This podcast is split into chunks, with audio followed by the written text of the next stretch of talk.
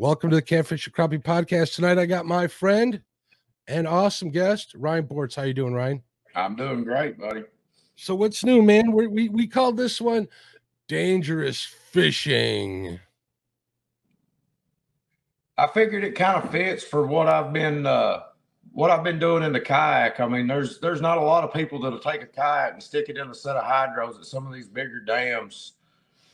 And I've I've had quite a few messages asking me, "Hey, man, can you take me and show me how to do that?" And I'm like, "How long you been kayaking?" You know, and it's kind of brought a a safety awareness that I didn't really think about before I started doing this stuff and putting it on the TikTok and YouTube and Facebook. You know, if you don't have years of experience in a kayak, please don't try it. it's I have uh, to agree. Now, now, real quick, let's take a step back here for the people listening on the on the podcast uh, over uh, off either Apple or Spotify or any of the other ones. Um, where are you from? I am from Central Kentucky. Is the easiest way to put that. I'm outside of Lexington, probably an hour hour south of Louisville. Okay, and you're you you do a lot of kayak fishing, don't you? Yeah, probably about forty to fifty hours a week on average. I was gonna say, if you guys don't know Ryan, he grinds, man. That guy lives on the water surprised he doesn't have a pillow in his kayak when he's out there. My next step is a recliner chair mounted to it so I can kick back. But even Creole in chat says that's why I call that dude the hardest working man in catfishing. Yeah, Creole actually gave me that name on your show probably what two years ago. Yeah, that was a while ago. Uh, uh, Creole was looking for somebody to have a one v one, which I do on my uh, channel from time to time. Uh, basically, if you're an angler, you want to give your channel a little attention or whatever, uh, contact me. We can set up a one to one. If you got a body of work and you, you've proven yourself, I'd be more than happy to do that. Creel was looking for competitors, and, and, and without batting an eye, Ryan stepped up to the challenge. We didn't even know who this kid was. That was my first time in your show. That was your first time in yeah. show. And I'm like, all right, you sure? And I was thinking the whole time, I'm like, oh, this better be good. I hope I didn't make a mistake, but me and Ryan have become friends. We give each other a lot of a lot of grief through messenger, don't we, Ryan? Yeah, definitely. Creole definitely whooped my butt on that twice now. he did. Well, you, you you ended up. Did is that the one where you shorted out your phone? No, I think yeah. Actually, it was. It started raining and shorted my phone out. Yep. Yeah, that was a that was a cold, rainy day. I remember that. You you looked pretty miserable, but you kept on keep you kept on trucking, which was a good thing. And I put I put a nice fish in the kayak the first what ten minutes that day. Mm-hmm. Yeah, and that's still on my channel. If you guys want to go back and watch that, like you said, it's like two years ago.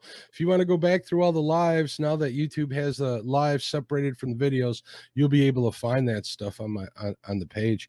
Uh, it, it, it and Ryan's been on a couple of these, haven't you, Ryan? Uh, I think I did two with Creole. Had a rematch.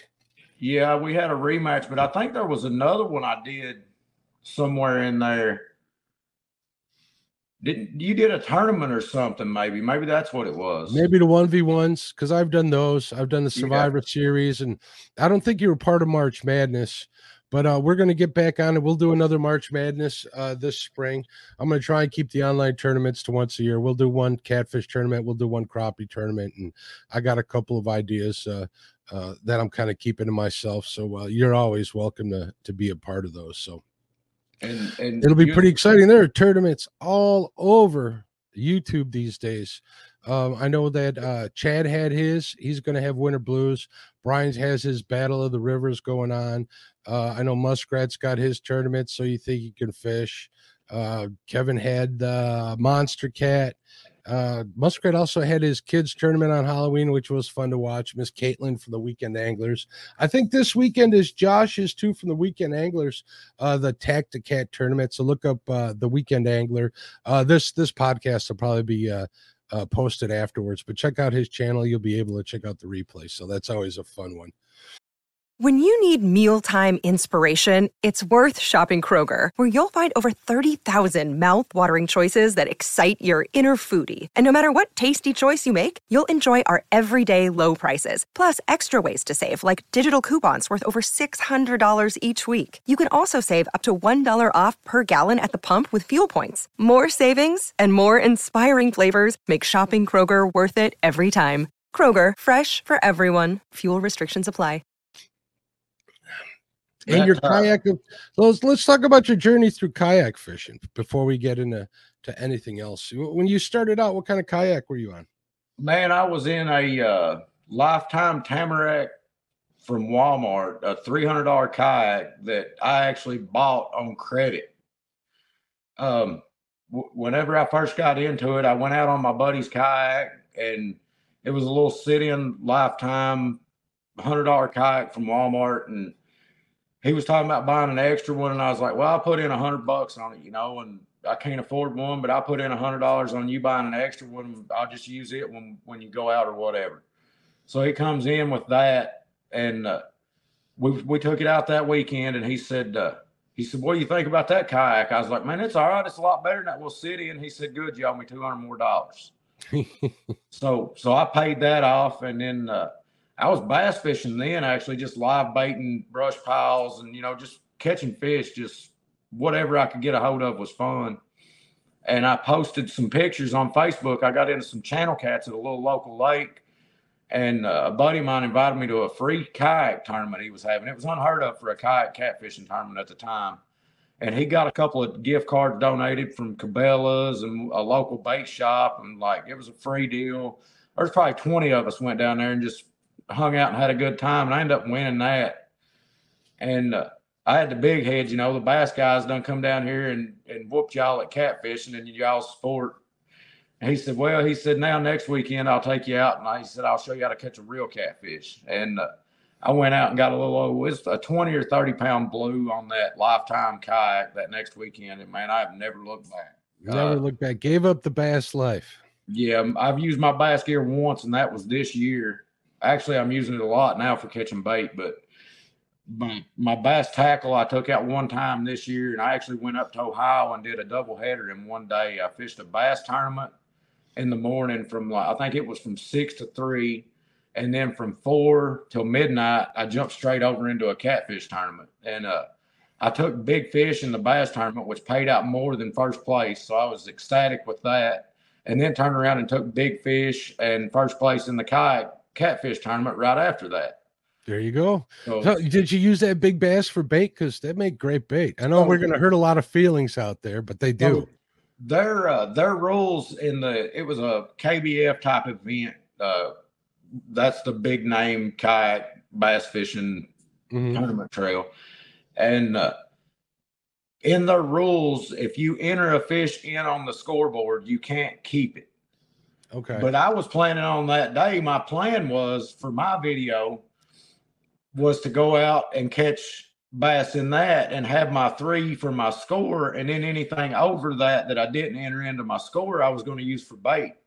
Well, I ended up only scoring three bass that day. So it, that didn't work out for me. But I did just put out a TikTok video of bass for bait where I caught a flathead with a, a good chunk of uh, largemouth. It was a largemouth bass that I'd filleted the side off of and cut the tail off of. And uh, that's actually gaining quite a bit of traction on TikTok. I think it's something like 5,000 views, which for my TikTok, that's quite a few. That's great. Yeah, and and I in the description I do have uh um Ryan's TikTok and his YouTube channel. So if you guys want to check him out, you can always just check out the description and, and check it out. Uh Ryan's a hell of an angler. Uh, th- th- let's take a break here real quick. You got any sponsors you want to shout out? Because I got to shout out a few. I do. I'd like to thank Chubby Fish Outdoors. Um, that's my terminal tackle sponsor.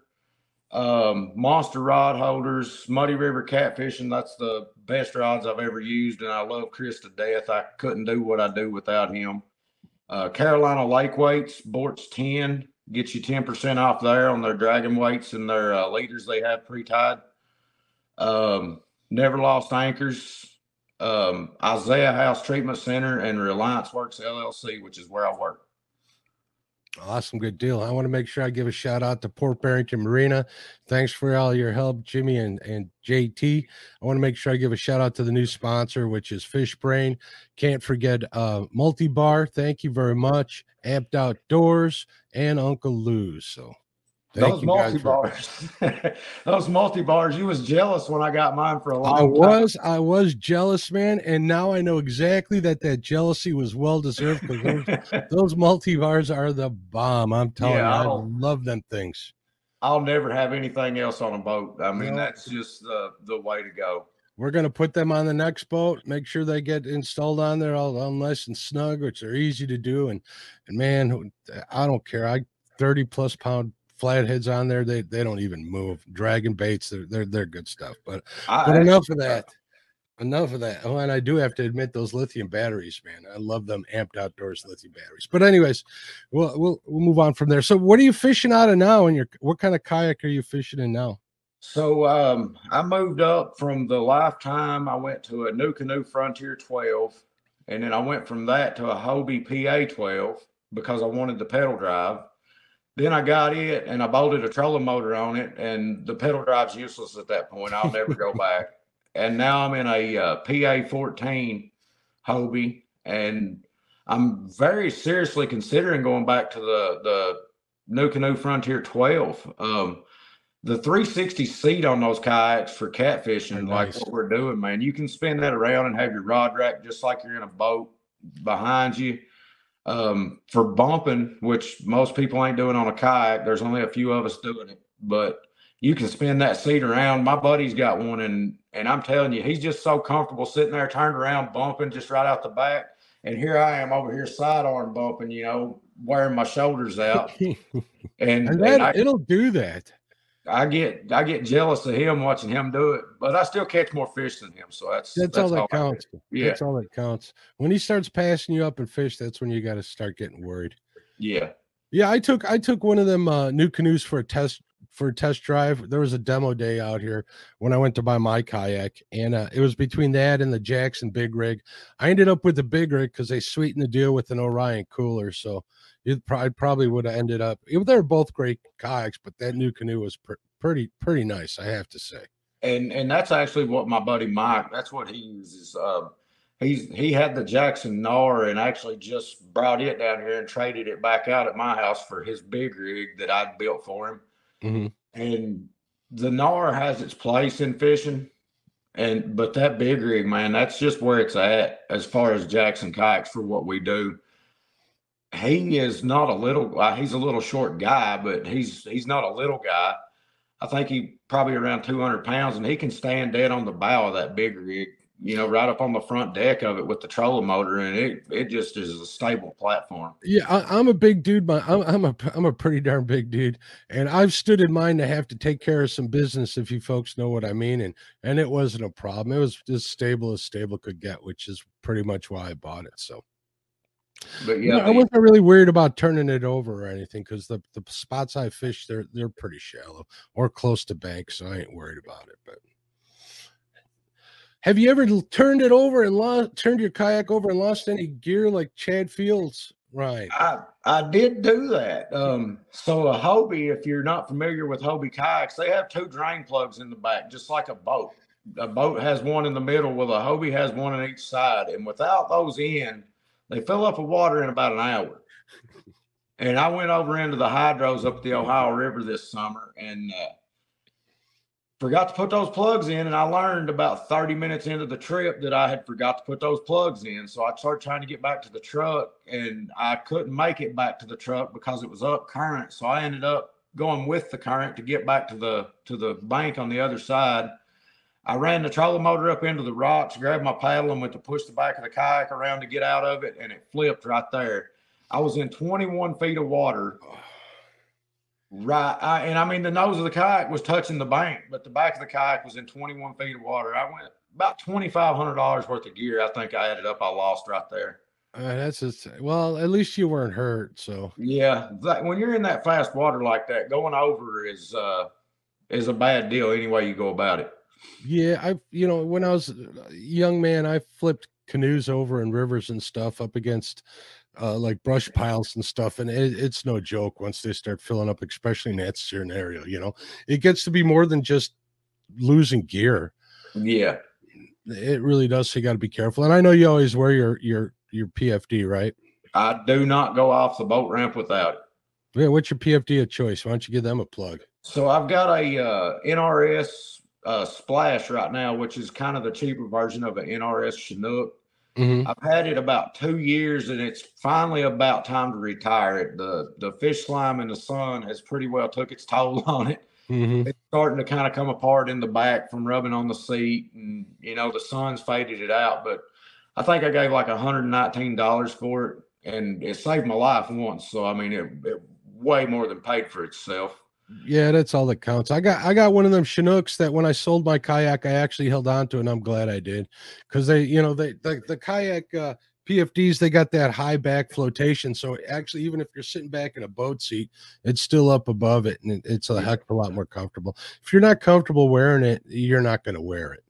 That that was the big thing with me. I'd never actually wore one that was comfortable to wear. And when I first started kayak fishing and stuff, I just throw it in the back of the kayak. I mean, the state law says as long as you've got it on the boat, you're good. You don't have to wear it. Mm-hmm. And I was really bad not to wear it. And I had a fish spin me around in the kayak one day before I had a motor on it. You know, when you're when you're paddling, you hook a 50 pound blue cat, it just does what it wants to. Well, I was running two planer boards and two rods right out the back and the fish hit one of the planer boards and it had me all wrapped up in line and i reached down to grab that fish and it about took me off the kayak. And had i went in that water with 65 pound braid wrapped around me i probably would have not come back up. I mean you've got a 50 pound fish pulling you one way and braid wrapped around your arms you're not swimming. I mean yeah. No. No so, no no so my buddy Shane, he's like, I've been telling you wear your life jacket. He said, if that right there ain't a sign. So I came straight home that night. I came in at like one o'clock in the morning and found those online and ordered that. And I've I've worn every trip since. And one of my rules is is I've got spare kayaks and I take people out with me all the time. So one of my rules is if you go with me, you can pull your life jacket off to get clothes off or clothes back on, but you better put it right straight back on. Yeah, Art's got a met Art said something in chat here. Art from One Tons Fishing Club said, "Mark had a kayak?" Question mark. Yeah, Art, I had a kayak. Cut a lot of flatheads out of a kayak too, bud. So I've seen pictures. Yeah, that was a while ago. That was before I started my YouTube slash podcast uh, uh, journey. So yeah, I got rid of that. You know, I was thinking when I sold that thing. I've told this story before. I don't know if I did on a podcast or not. I was thinking, man, Mark, you're getting too old for this. You know, um, a lot of my guys I was fishing with, they weren't able to fish anymore. So I was doing a lot of solo fishing. But the problem is portaging, you, you can't do that. My wife won't drive my truck. I got a big old, you know, quad cab, mega cab truck, and she doesn't care to drive it. So uh, I'd end up paddling upstream half the day and having a, you know, and then I would drift back down.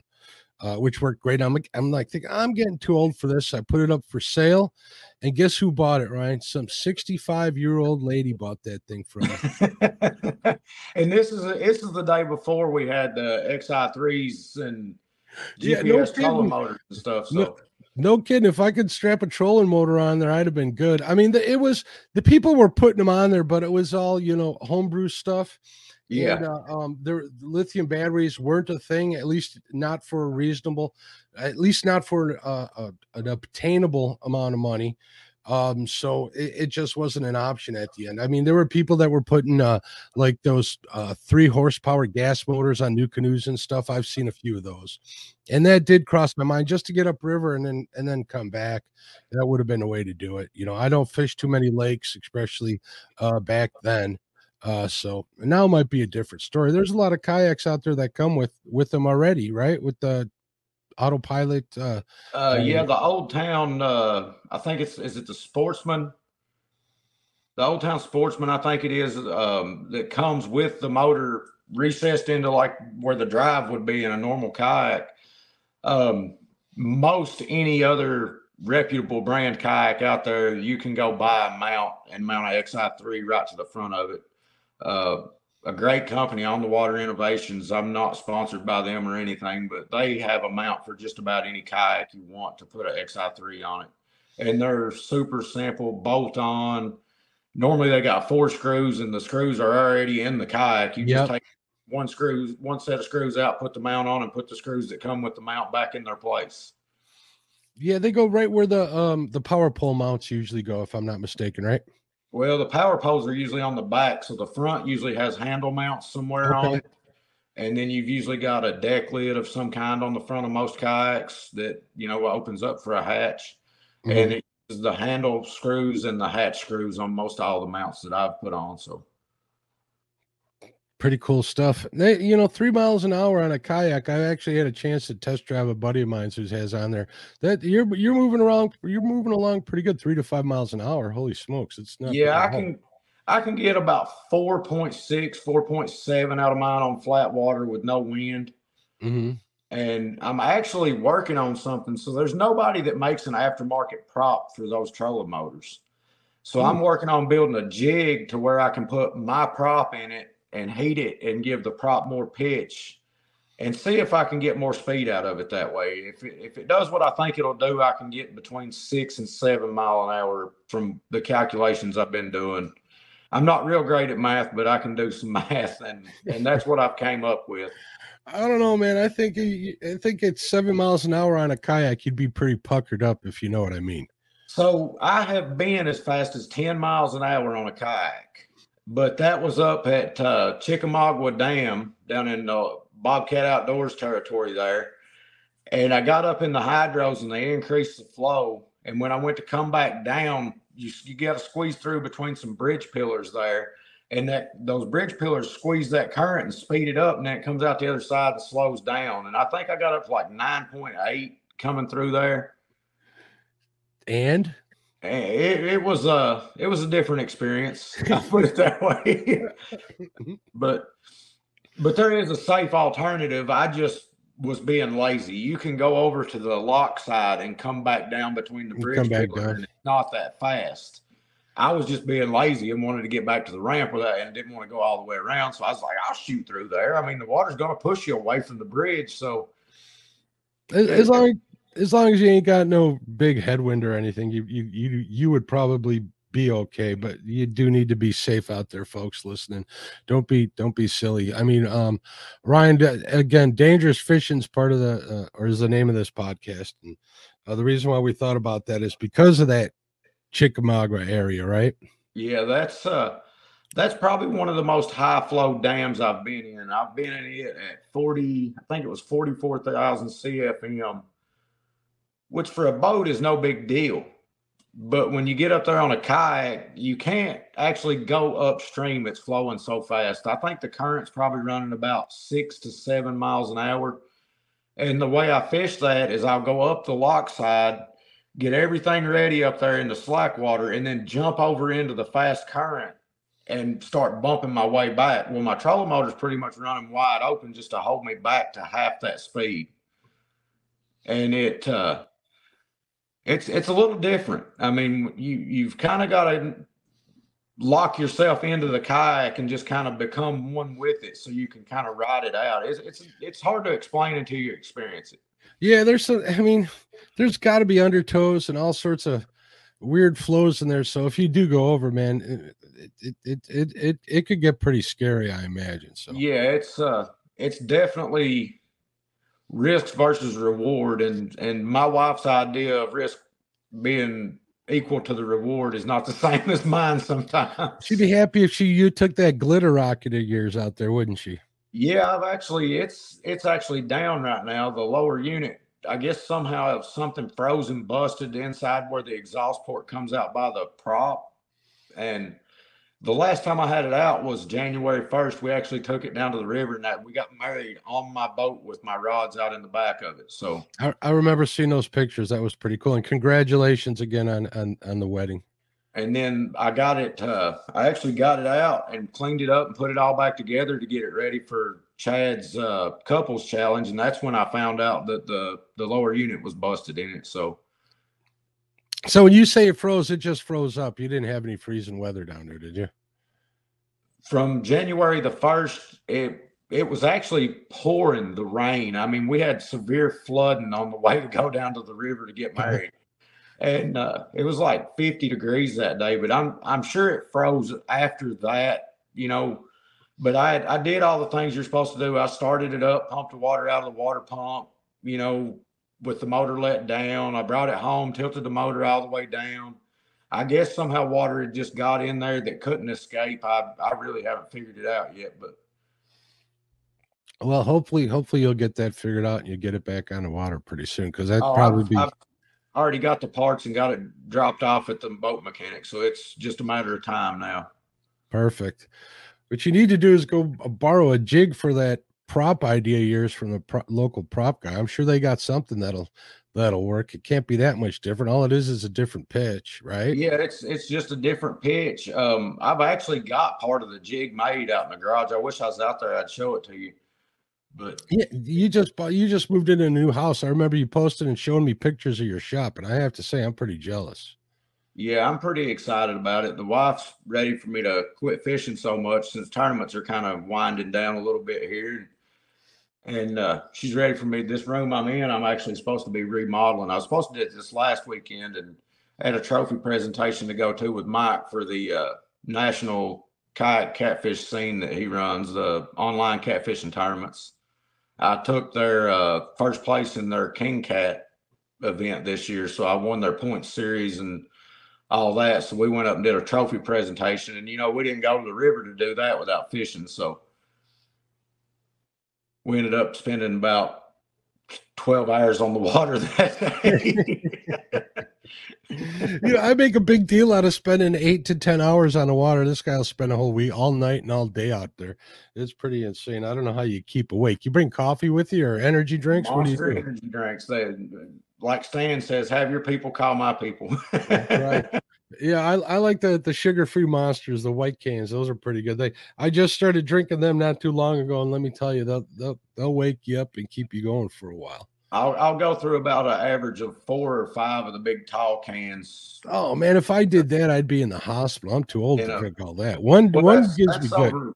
That's over a 20 hour period. I mean, I remember I was I made it halfway through a night, one of my all nighters, and I started dragging. I had one of them, and then after that, you know, I had to break into the coffee because daylight was coming up. I didn't sleep for like 18 hours after that. I'm pretty sensitive to caffeine, so I can't do it. But it, it did get the job done, that's for sure. That and a little bit of sugar will take you a long way.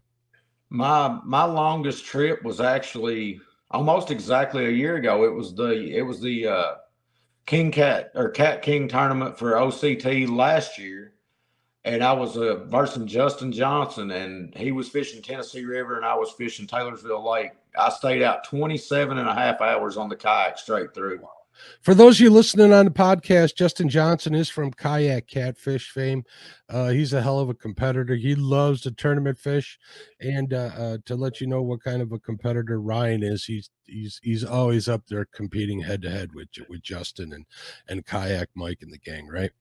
Yeah, I actually beat Justin in this tournament. I didn't actually beat him head to head, but he got took out the round before he would have been facing me.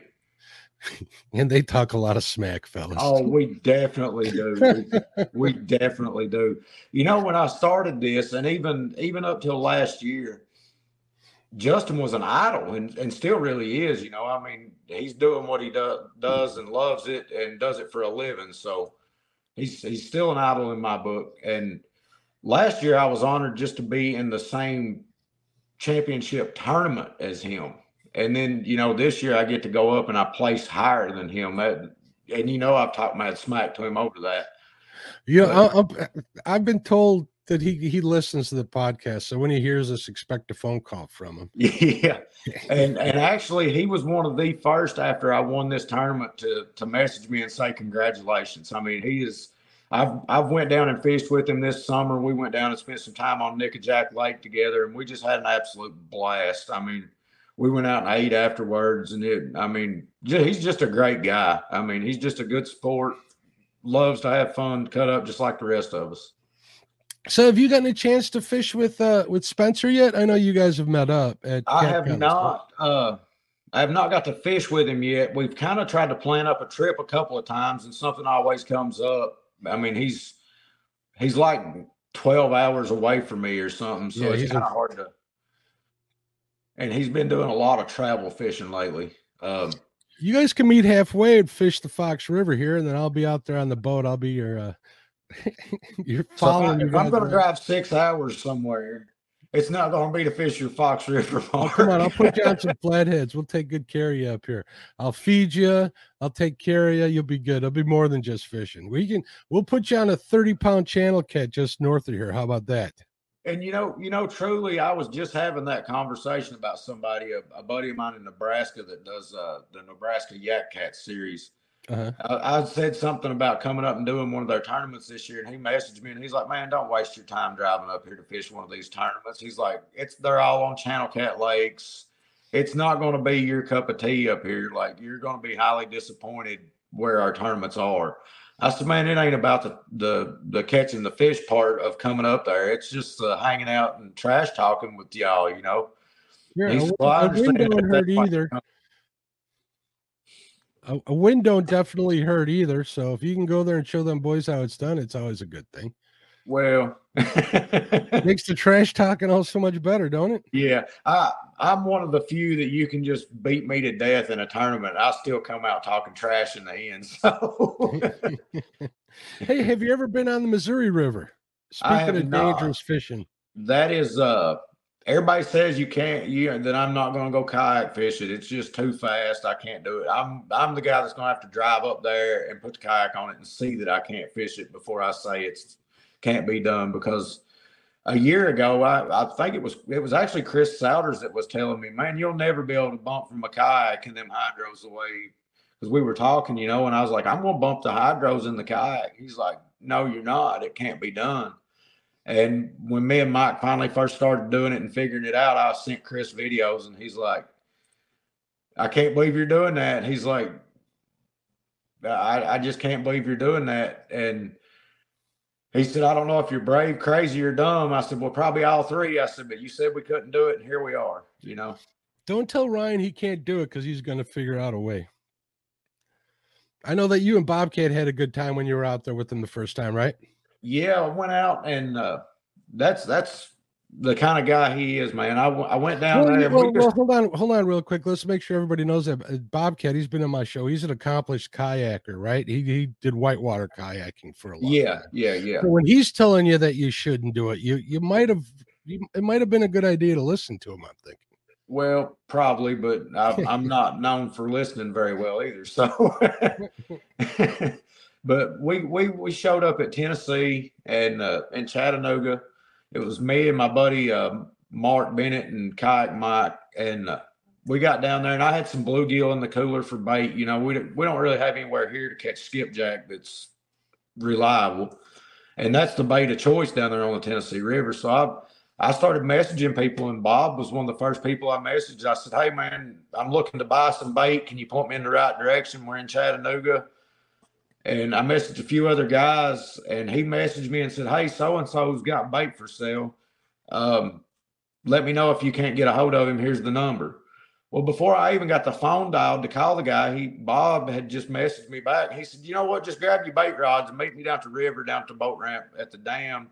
I'll be there in about 30 minutes." I said, "Cool. We'll grab our stuff and head that way." Well, before I got in the truck, he said, "Hey, grab your bumping rod and bring it with you. Bait probably won't take long." So we go out, me and him and Mark, and we ended up catching, I think it was 57 skipjack wow. in an hour. And I think Bob probably caught 50 of those 57.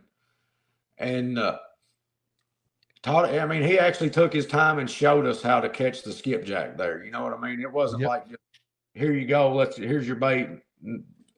But we, uh, we got the bait in like an hour and we started bumping. And that was my first time in that fast current like that. I mean, I'd been in the hydros, but never right up against the wall in the hydros. And Bob's boat, I think it's like a 17 or 18 foot center console boat. And I mean, three of us on there, there's not a lot of room anyway. Yeah, it's but, not a super wide boat either. It doesn't yeah. have that wide a beam. If I, if from, from just looking at it on video and stuff, I'm not quite and, sure what it is, but. And he said, uh, he said, all right, y'all ready to go bump? I said, yeah, where are we going to do that? And he just pointed at the whitewater coming out of the hydros. And I was like, well, he's not going to run that far up in there, you know, whatever. I start grabbing my bumping rod and I look up and we're about to touch the dam off the front of the boat. And he's like, Hey, get the trolling motor down up there. and I'm like, All right, I'm in now. and uh, we bumped, and like that was my first time actually bumping that fast of a current. And it took a minute to get the hang of it. Once I got it, you know, it was, and Bob coached us through that. And I think it was probably about an hour into bumping, maybe an hour and a half. I hung into, I think it was a 50, 56 or a 58 pound blue cat. And uh, Bob actually put a video out on it. And uh, that was actually my PB bumping at the time. And I went back out there the next morning. You know, we went back out there on the kayaks the next morning. It was kind of like, who's going to go in there first? You know, me or Mike or Mark? He's kind of skittish. He'll be the one to lay back and not do the crazy stuff. But me and Mike was just neither one going to let the other one outdo us. And before we realized that we were right up there in the hydros. So it was just one of them things of I was pushing him and he was pushing me, but we really wasn't even saying anything to each other. Yeah, you're saying you'd go through a whole hundred amp hour battery in a day doing that, wouldn't you? In in seven to eight hours, I'll kill a hundred amp hour lithium battery. All right, for for the people listening at home who aren't familiar with bumping, tell us a little bit of of, of how it's done. So you're you're essentially putting yourself in the current and you're going with the current at half the speed of whatever it's going. So if you've got three mile an hour current, you're going a mile an hour 1.5 backwards. And so the front, the front of your vessel is pointed into the current, correct? Yes, yes, into the current. And you're you've got your bait out behind you and you let out line until it kind of stops taking itself and you just bounce your bait off the bottom as you're working your way down the current. It's kind of like uh, if if people have bass fished with a jig and you're constantly bouncing that bait off the bottom as you reel it to you, it's like the same thing in reverse. And and you'll let line out and you'll pick it up and then you'll let line out as it drops down, you know, and and you'll eventually hit what we call a sweet spot, and that's where you're not letting line out, you're going backwards, you're just picking it up and dropping it, and as you work backwards, you'll drop that bait over ledges and over logs and this and that and the other that that creates a current breaker and eddy, you know, for those fish to hide behind an ambush bait as it comes over top of them. And it's just a real natural way to present your bait as it comes downstream, just like anything else would, you know. Cool stuff. So pretty much you're you're hitting them in the head with the bait you pretty much smack them right in the face. But the the exciting part about it is it's like catfishing. You're usually sitting there all relaxed, you know, and you've got your rods and rod holders, with circle hooks, and when the fish hits, it's going to take the rod down, but it's it's going to do the circle hook's going to do its job, and the rod holder's going to do its job. All you've got to do is get up and go get it and reel it in. Basically, I mean, it, there's a little more to it than that, but that's that's the gist. Well, holding that rod in that fast current when that 50 pound blue cat hits is such a crazy adrenaline rush. I mean, if I had the option, I'll never fish another way. That, that's what everybody that does it keeps saying. Everybody from from Lyle Stokes to, to Bobcat. I even see it on uh, on Spencer's videos and stuff. It, it really seems like a good time. I'm definitely going to get out there. What um whether it's on the Missouri with Lyle or if I try to make my way down there to the to, to Chickamauga and and, and we're, we're gonna make we're gonna make that happen. Uh, my my trip to Alabama got canceled, so I need to make up for that trip somewhere else. So now, do you guys like your Fox River? You don't have any blue cats that far north. No, no, no blue cats, no skipjack up here at all. Uh, if I want to catch blue cats, closest place would be like Peoria at the power plants, like Powerton or something. And I'm not a big fan of making that mile and a half walk in the dead of winter to bank fish over there. And I haven't fished off of uh, uh off a boat there yet. But I, I know my buddy uh, uh, um, setting hooks. Uh, he he he fishes out there quite a bit. Same with Jonathan from from Hook. Maybe I'll I'll holler at them and see if Brandon Ishkar might might give me some tips. But we we might go there for a while. But if I'm gonna go, I've been meaning to get out and fish with Lyle for a long time. Hopefully we can make that happen pretty soon. So yeah, and, and he builds custom bumping rods too. So I got one.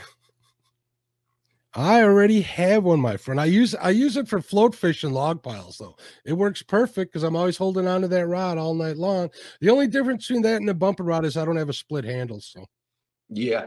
And actually I almost wish my bumping rods didn't have split handles so I could use them because they don't do the split handles don't do good in the rod holders. No, they don't. Just you get a nick on them or something, and they're going to split.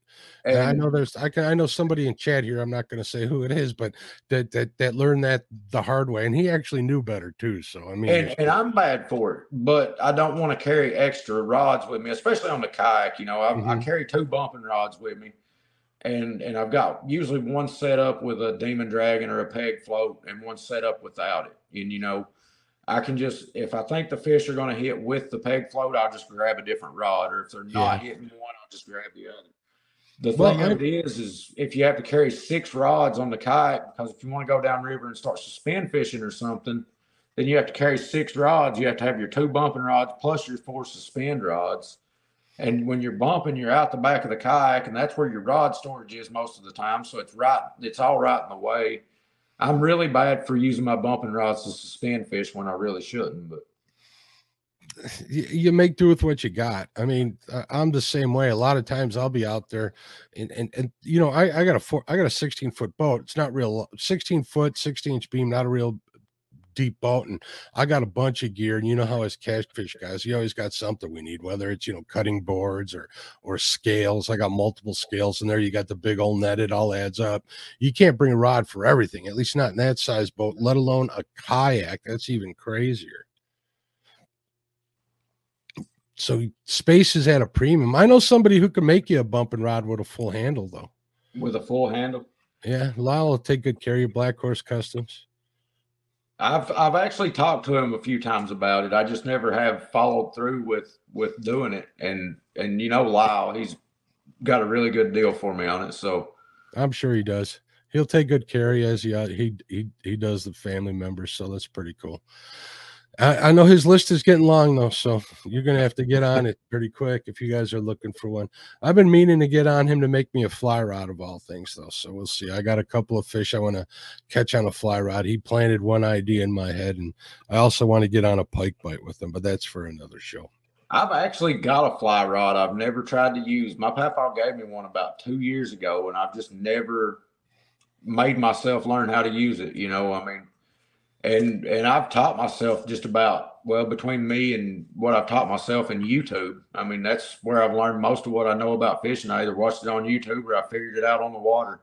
Hey, you know, back in the day, what I learned, uh, you know, what I didn't learn from my grandfather, um, I learned from books and uh, books are still there and i still got books I, every winter i go through i read books like catfish country um, there's a couple other books that i read about catfishing and crappie fishing but uh, there's no reason why you, you can't use what, what, what's out there on youtube i mean it, it's a library of information in itself there's so much content out there make sure you're looking at second and third page results uh, is all I got to say. That would be my tip of the night. Go take some deep dives and you'll find the information that you're looking for. Just because it's not at the top of the results doesn't mean that there isn't some value in it or a better ex- explanation of it. So, yeah, and that's that's what I'm going to concentrate on on my channel this year is more about teaching why I'm doing what I'm doing instead of saying, well, I'm suspend fishing. Here's my rig. You know, people need to know why mm-hmm. you're choosing to suspend fish that and and that was the whole reason I started YouTube in the first place was because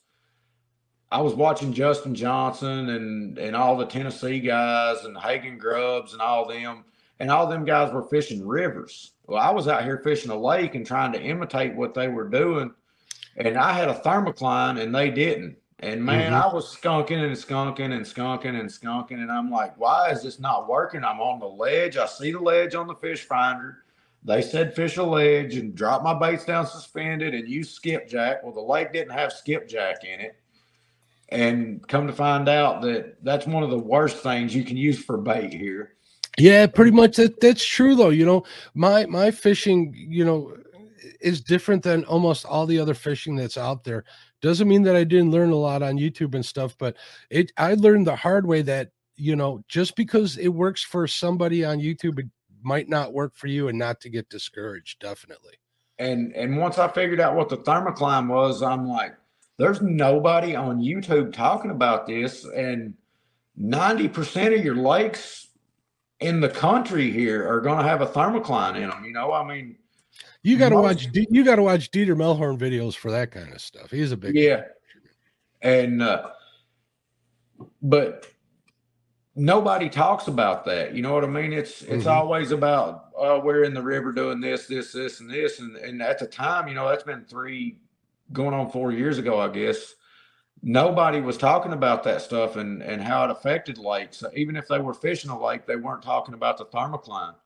And once I figured all that out, I started fishing shallow water. You know, I, I started learning how to drag baits in shallow mud flats, and it was uh, it, it, started clicking. Then that's when it all started clicking together, and I I started performing decently and and doing what I thought was really good. Then, you know, I, I remember catching my first twenty pound, thirty pound blue on my own and I was out there by myself, and I I made a mile haul back to the boat ramp to find somebody to take a picture of me with that fish, you know.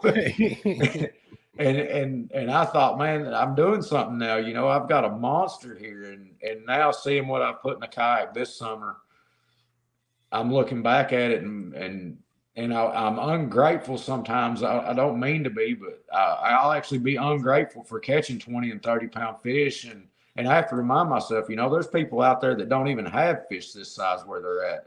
That, that's absolutely right. I always like to make sure I convey that to a bunch of people. Real quick, I need to shout out Mr. Tim Molina. He's been a crew member for 19 months. Thank you for your support, Tim. I appreciate you, bud.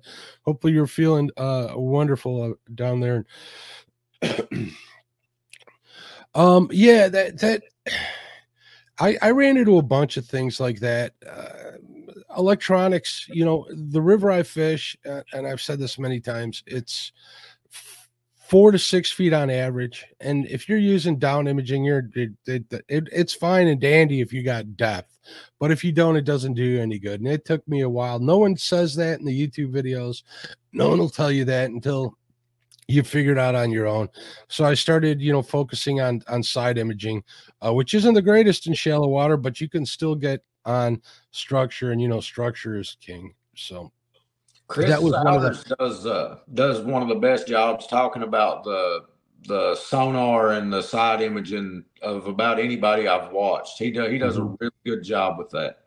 He definitely does. I watched a lot of Chris's videos. I've watched a lot of videos from Davis, from Flop and Crappie. A lot of the Crappie guys, they depend on side imaging extremely heavily, you know, and just because it, using the basics the you know the the set your gain up your color selects things like that sensitivity all that stuff for each unit the crappie guys they they got it dialed in they're looking for small clouds of fish you know in in big bodies of water. There's no reason why you can't learn to use that or take away um, uh, the search for structure that way too. So I've, I've come across a lot of stuff that way. So I, I I give them guys a lot of the credit for some of the bigger fish that I've caught in the past. So I use my side scan a lot for watching for for structure and brush piles and stuff when I'm dragging baits with planer boards because you'll see it on that screen and you'll know, hey, I better get that right side planer board in yep. because it's fixing to be in a brush pile, you know. And mm-hmm. and I don't care what kind of dragging weight you're using. If you're running a 10 aught circle hook and drag it through a brush pile, you're probably going to lose some gear. yeah, I've I've you know it. This might might have been on a when I was on the Mississippi River. I was going over. I went over trees. Yeah, I saw on side scan and stuff, and you ain't getting nothing through anything like that. I got a couple of spots here where there's it's so much it's littered with with piles of, of, of, tires and and big old brush piles of like fallen trees and stuff just under the ground. And if you don't know it's there, you're gonna end up, you know, having to turn around. It's it's got to be even more difficult to get something unsnagged on a kayak than it is in a boat, to be honest with you. Yeah, you're just gonna break it off most of the time. Um, I'll sometimes I'll reel my rods up if I'm dragging baits and try to go back and get it, but normally I'm just wrapping something around the line, turn the trolling motor up and pop it. I mean, that's yep. about all you can do. Man, it, it's it, at the cost of some of them rigs, I'll go after them. I do pretty good. Oh, uh, here's some uh, fishing with Squirrel Dawson's and Chad. He's got a YouTube channel and he's got some re- really good, really good uh, Lowrance based uh, sonar videos. So if you're listening on a podcast, make sure you check out Dawson's channel at Fishing with Squirrel. He's got some pretty good stuff. That was really impressive whenever I saw him. That's uh, actually uh, what I'm running right now is a Lowrance uh, TI uh, XTI seven. How you liking it? I don't really go into it from a Garmin, but I don't that's what brought that up in my mind. I'm like, I need to go check that out because check it out. I, I don't know how to dial it in that good. You know, once you get it dialed in, I know Brand, my buddy Brandon Cross. He he's a Lowrance guy. Um, my my my real good friend Violet Talley. She's a Lowrance sponsored angle and and she's angler and she showed me what it can do, and uh, it it it's a good unit. If you got it now, just get her dialed in, and and I think you'll be happy with it. And and if not, you, you can always change. I'm a Garmin guy too, but I'm all, also considering making a switch over to Humminbird for my next. uh Oh man, that that new uh what is it? The uh the Solix is that the newest one? Yeah, the Solix. That's what's got me thinking what, about it. That's what Kyle's got on his new boat, man. And checking out the pictures he's been sending me, it's just insane. And to me, Humminbird right out of the box has the best side scan without touching any settings. Mm-hmm. You know, mm-hmm. right out of the box, you don't have to set nothing. You can you can use it just as is without changing any settings at all on it or anything. And it just yeah, I'm not gonna lie either. I, I upgraded to a 10 inch uh, ultra high definition one on my boat even with the UHD 54, the picture on there, it, it's ridiculous. I can count tires that I never knew existed on a couple of spots. So, yeah. And I'll tell you what, I pulled, you know, two 25 pound flatheads out of a couple of those spots just this year that I didn't even know existed. So it's definitely helped me quite a bit. But yeah, sonar is a good tool for that. You may not be able to see fish when you're catfishing, but structure is the key. It definitely is and and that's what a lot of your guys on the James River are doing, man. I've I've been paying attention to a lot of those guys on Facebook and stuff, and they won't come right out and say they're marking fish and then targeting them, but when you see them post a picture and then of their sonar, and then three hours later they're posting a picture of a fish they pulled up, and you can tell in the background that they've not moved. They've sat on that fish for that long you know, and that that tells me that that's how they've targeted that fish. They've anchored up and they've set on that fish and they've waited it out. And to be able to do that is a game changer. In in all honesty, I mean, if you're a tournament fisherman and you know that fish is going to eat, that's, get her to eat. You gotta you gotta find them to get her to eat. Without the sonar, you can't. You can guess all you want, but when you're under time constraints, man, it helps. Whether you're making video content or you're tournament uh, uh, tournament fishing, you, you're going to want to get on them fish. And and another aspect to the to the good sonar that that I've learned is it takes a lot of pre fishing out of it for you. You can go out there for five or six hours and ride around and find the fish where before you were going to actually actually have to you know slow down take your time and drag out a spot. If you catch a fish then you can pack up and move but now now you can ride through there and in a matter of a few minutes you know whether they're there or not.